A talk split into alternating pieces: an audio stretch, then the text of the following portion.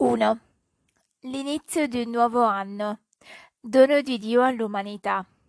Mi invita a rivolgere a tutti, con grande fiducia e affetto, uno speciale augurio per questo tempo che ci sta dinanzi, perché sia concretamente segnato dalla giustizia e dalla pace. Con quale atteggiamento guardare al nuovo anno? Nel Salmo 130 troviamo una bellissima immagine. Il salmista dice che l'uomo di fede attende il Signore, più che le sentinelle l'aurora. Lo attende con ferma speranza, perché sa che porterà luce, misericordia, salvezza. Tale attesa nasce dall'esperienza del popolo eletto, il quale riconosce di essere educato da Dio a guardare il mondo nella sua verità e a non lasciarsi abbattere dalle tribolazioni. Vi invito a guardare il 2012 con questo atteggiamento fiducioso.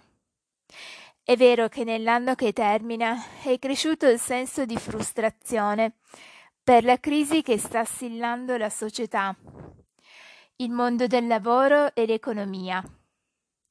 Una crisi le cui radici sono anzitutto culturali e antropologiche. Sembra quasi che una coltre di oscurità sia scesa sul nostro tempo e non permette di vedere con chiarezza la luce del giorno. In questa oscurità il cuore dell'uomo non cessa tuttavia di attendere l'aurora di cui parla il salmista. Tale attesa è particolarmente viva e visibile nei giovani ed è per questo che il mio pensiero si rivolge a loro considerando il contributo che possono e debbono offrire alla società. Vorrei dunque presentare il messaggio per la giornata mondiale in una prospettiva educativa. Educare i giovani alla giustizia e alla pace, nella convinzione che essi, con il loro entusiasmo e la loro spinta ideale, possono offrire una nuova speranza al mondo. Il mio messaggio si rivolge anche ai genitori, alle famiglie, a tutte le componenti educative, formative, come pure responsabili nei vari ambiti della vita religiosa, sociale, politica, economica, culturale e della comunicazione essere attenti al mondo giovanile. Saperlo ascoltare e valorizzare.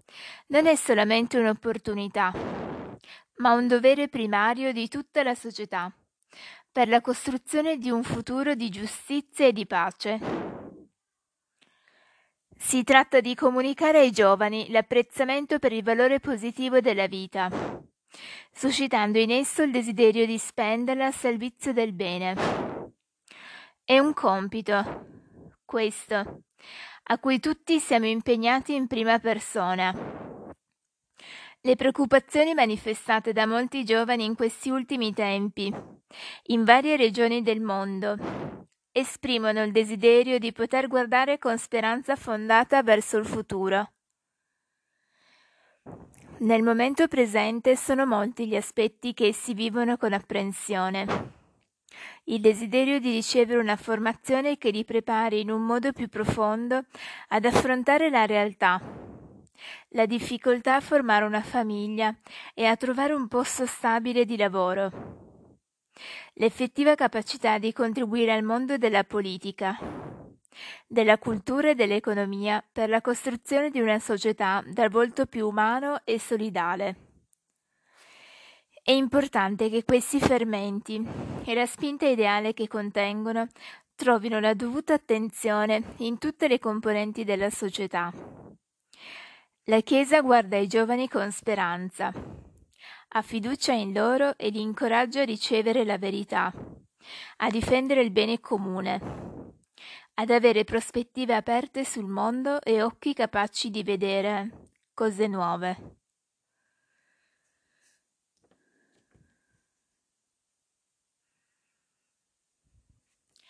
I responsabili dell'educazione.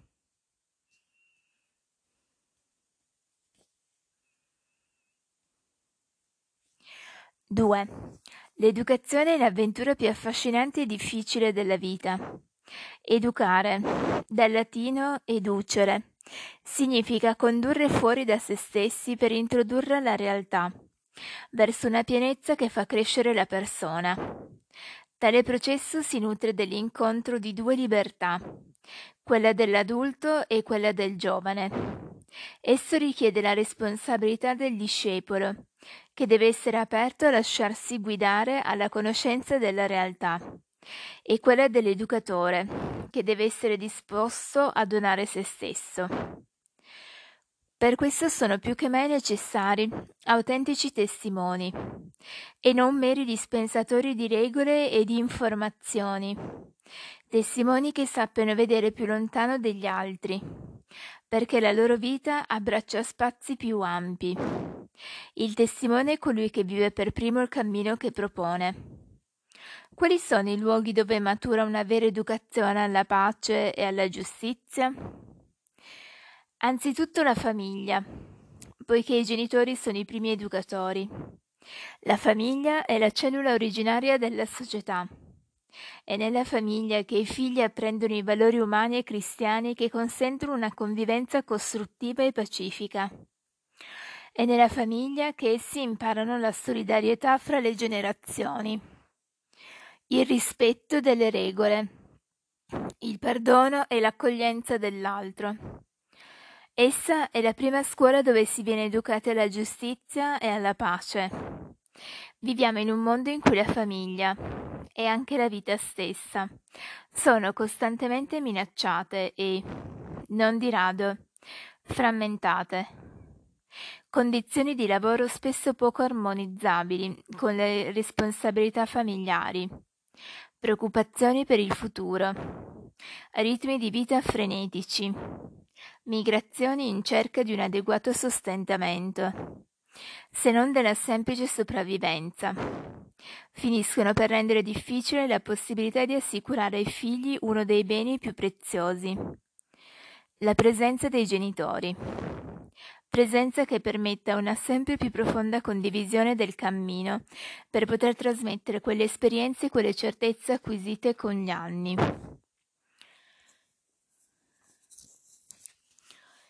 Che solo con il tempo trascorso insieme si possono comunicare. Ai genitori desidero dire di non perdersi d'animo.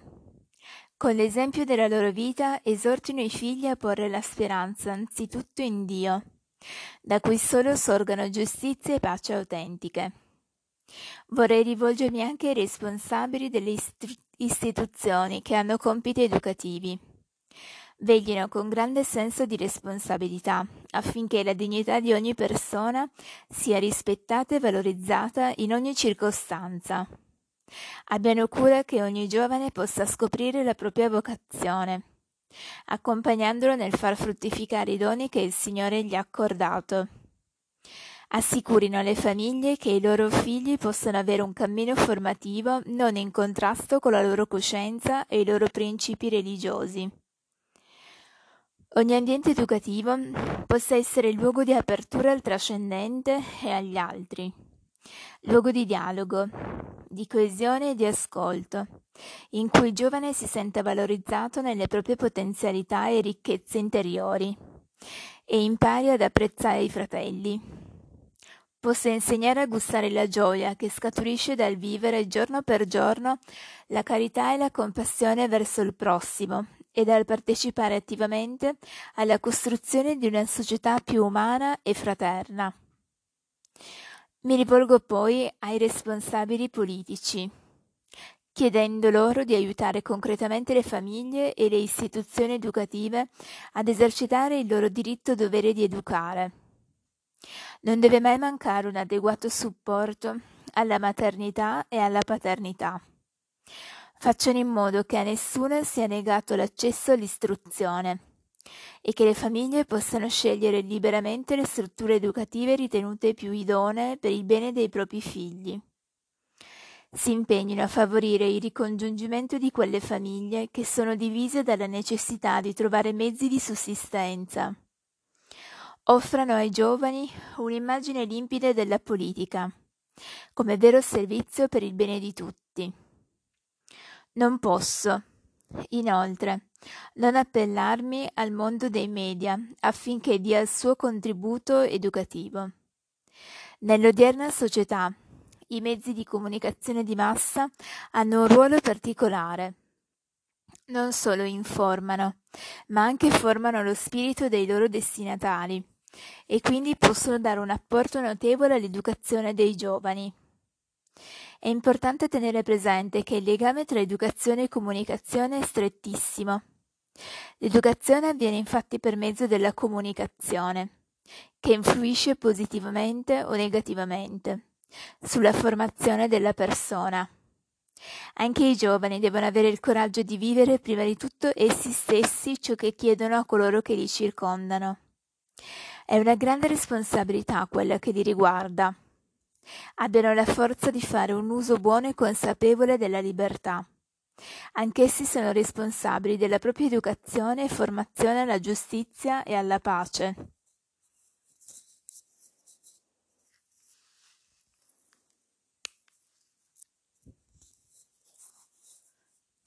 Educare alla verità e alla libertà. 3. Sant'Agostino si domandava: Quid enim fortius desiderat anima quam veritatem? Che cosa desidera l'uomo più fortemente della verità? Il volto umano di una società dipende molto dal contributo dell'educazione a mantenere viva tale insopprimibile domanda. L'educazione, infatti, riguarda la formazione integrale della persona, inclusa la dimensione morale e spirituale dell'essere, in vista del suo fine ultimo e del bene della società di cui è membro.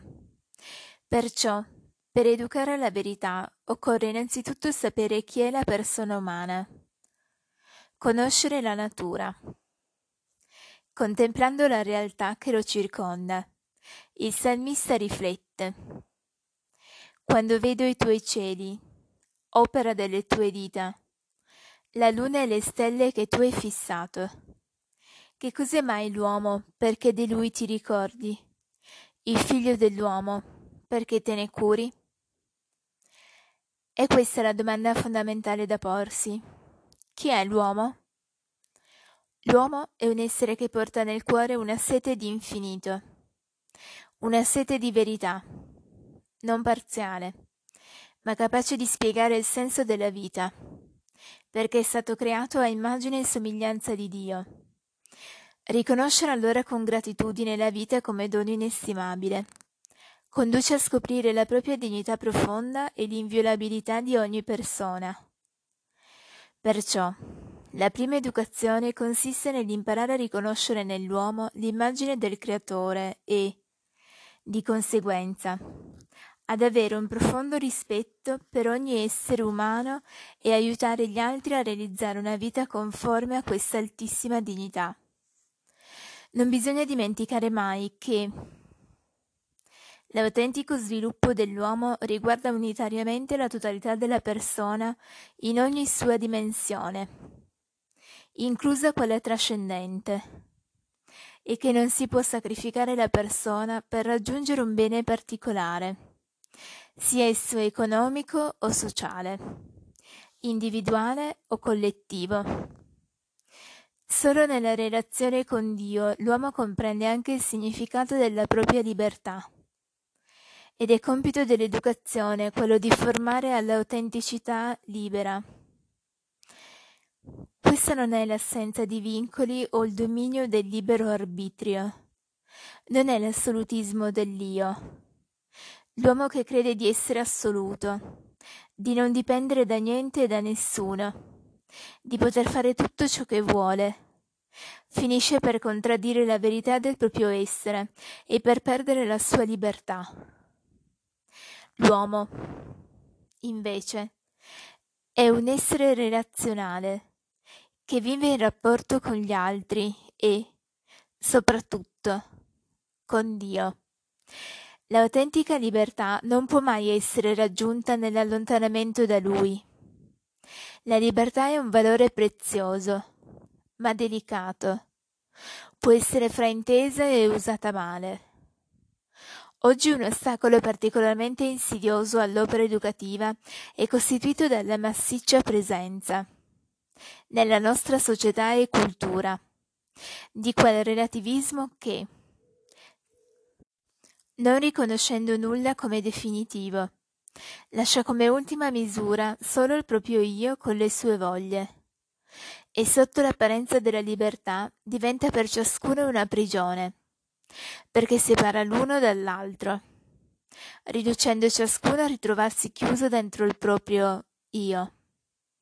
Dentro ad un tale orizzonte rela- relativistico. Non è possibile, quindi, una vera educazione.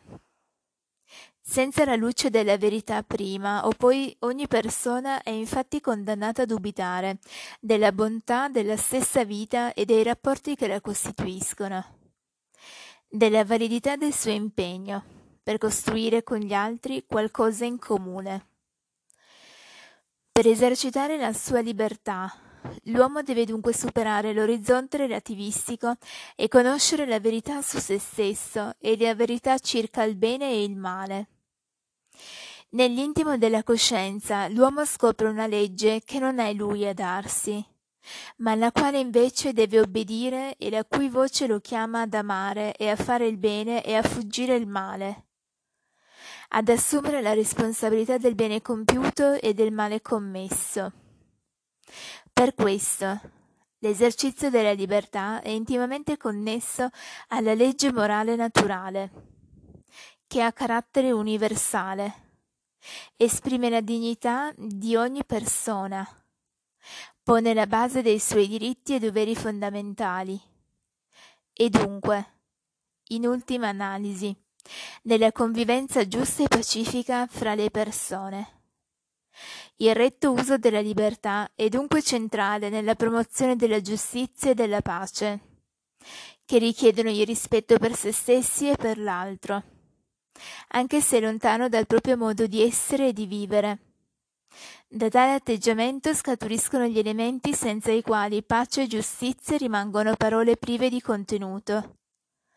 La fiducia reciproca, la capacità di tessere un dialogo costruttivo, la possibilità del perdono, che tante volte si vorrebbe ottenere ma che si fa fatica a concedere, la carità reciproca la compassione nei confronti dei più deboli, come pure la disponibilità al sacrificio.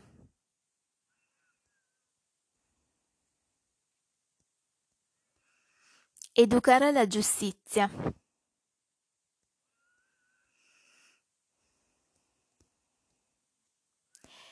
Quattro.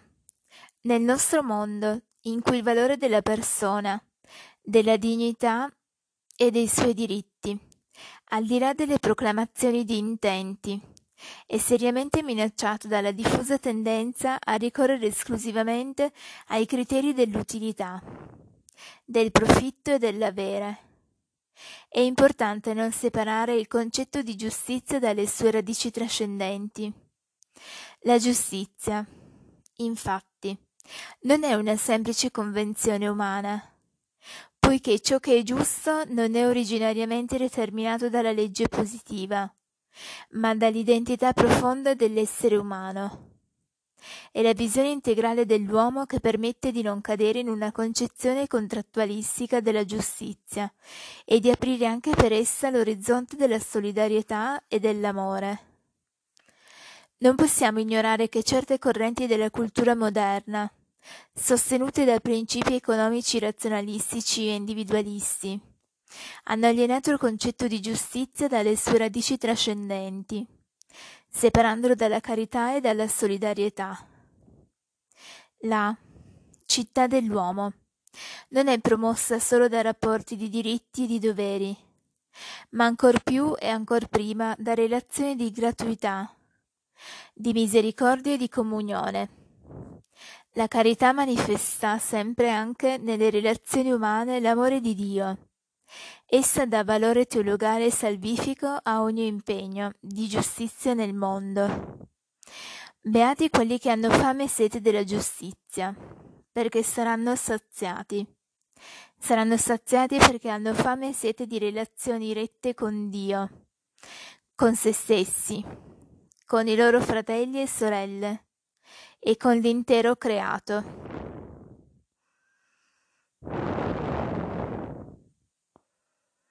Educare alla pace.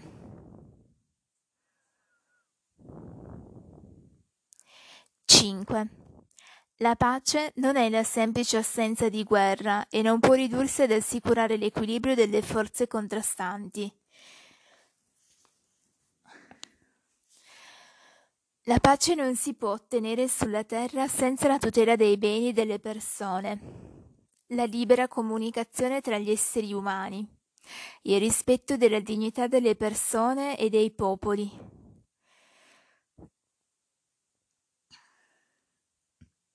l'assidua pratica della fratellanza. La pace è frutto della giustizia ed effetto della carità. La pace è anzitutto dono di Dio. Noi cristiani crediamo che Cristo è la nostra vera pace. In Lui, nella sua croce, Dio ha riconciliato a sé il mondo e ha distrutto le barriere che ci separavano gli uni dagli altri.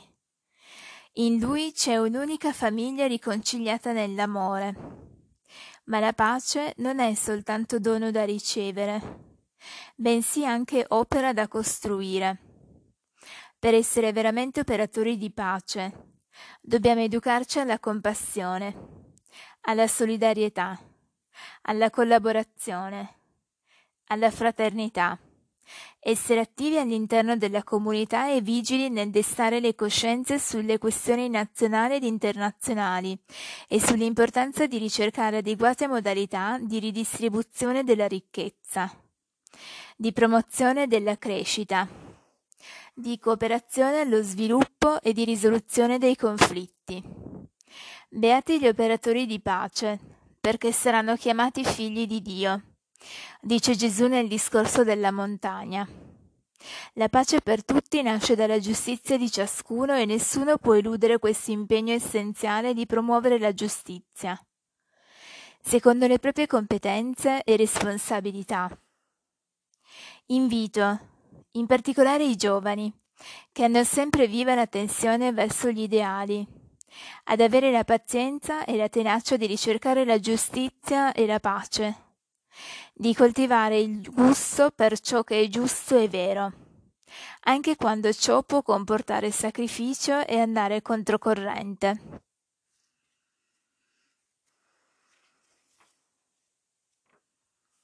Alzare gli occhi a Dio.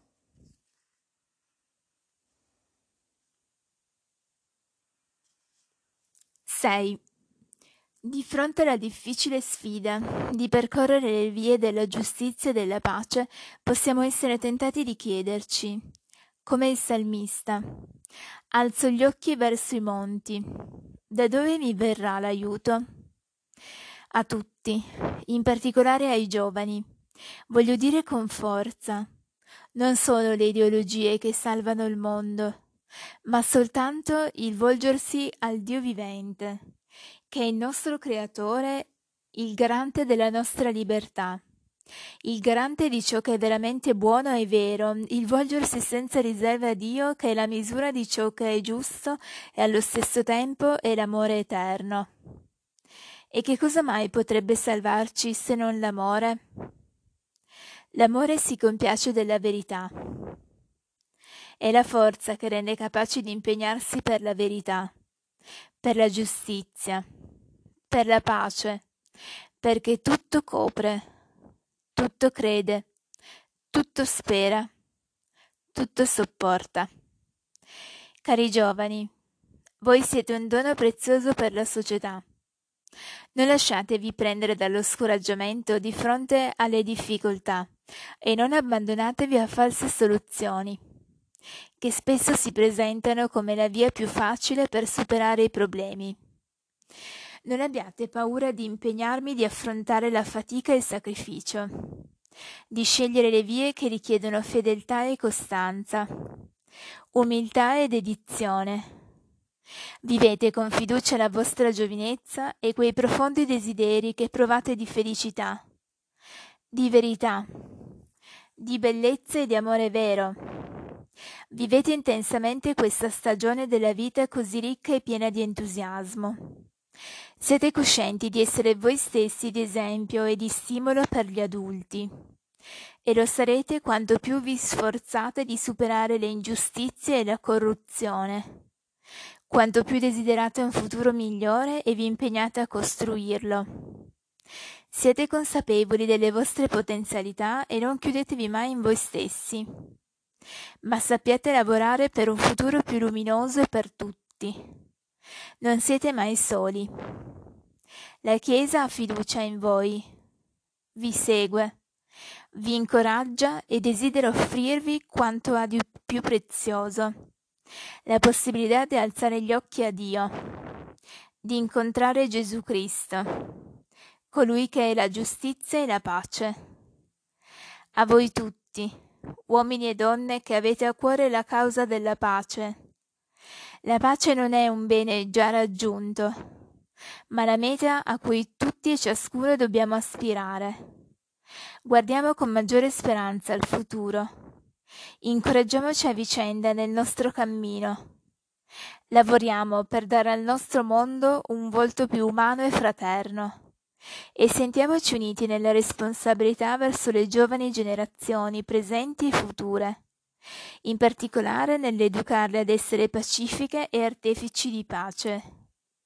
È sulla base di tale consapevolezza che vi invio queste riflessioni e vi rivolgo il mio appello uniamo le nostre forze spirituali, morali e materiali per educare i giovani alla giustizia e alla pace. Dal Vaticano 8 dicembre 2011 Benedictus Papa XXVI XVI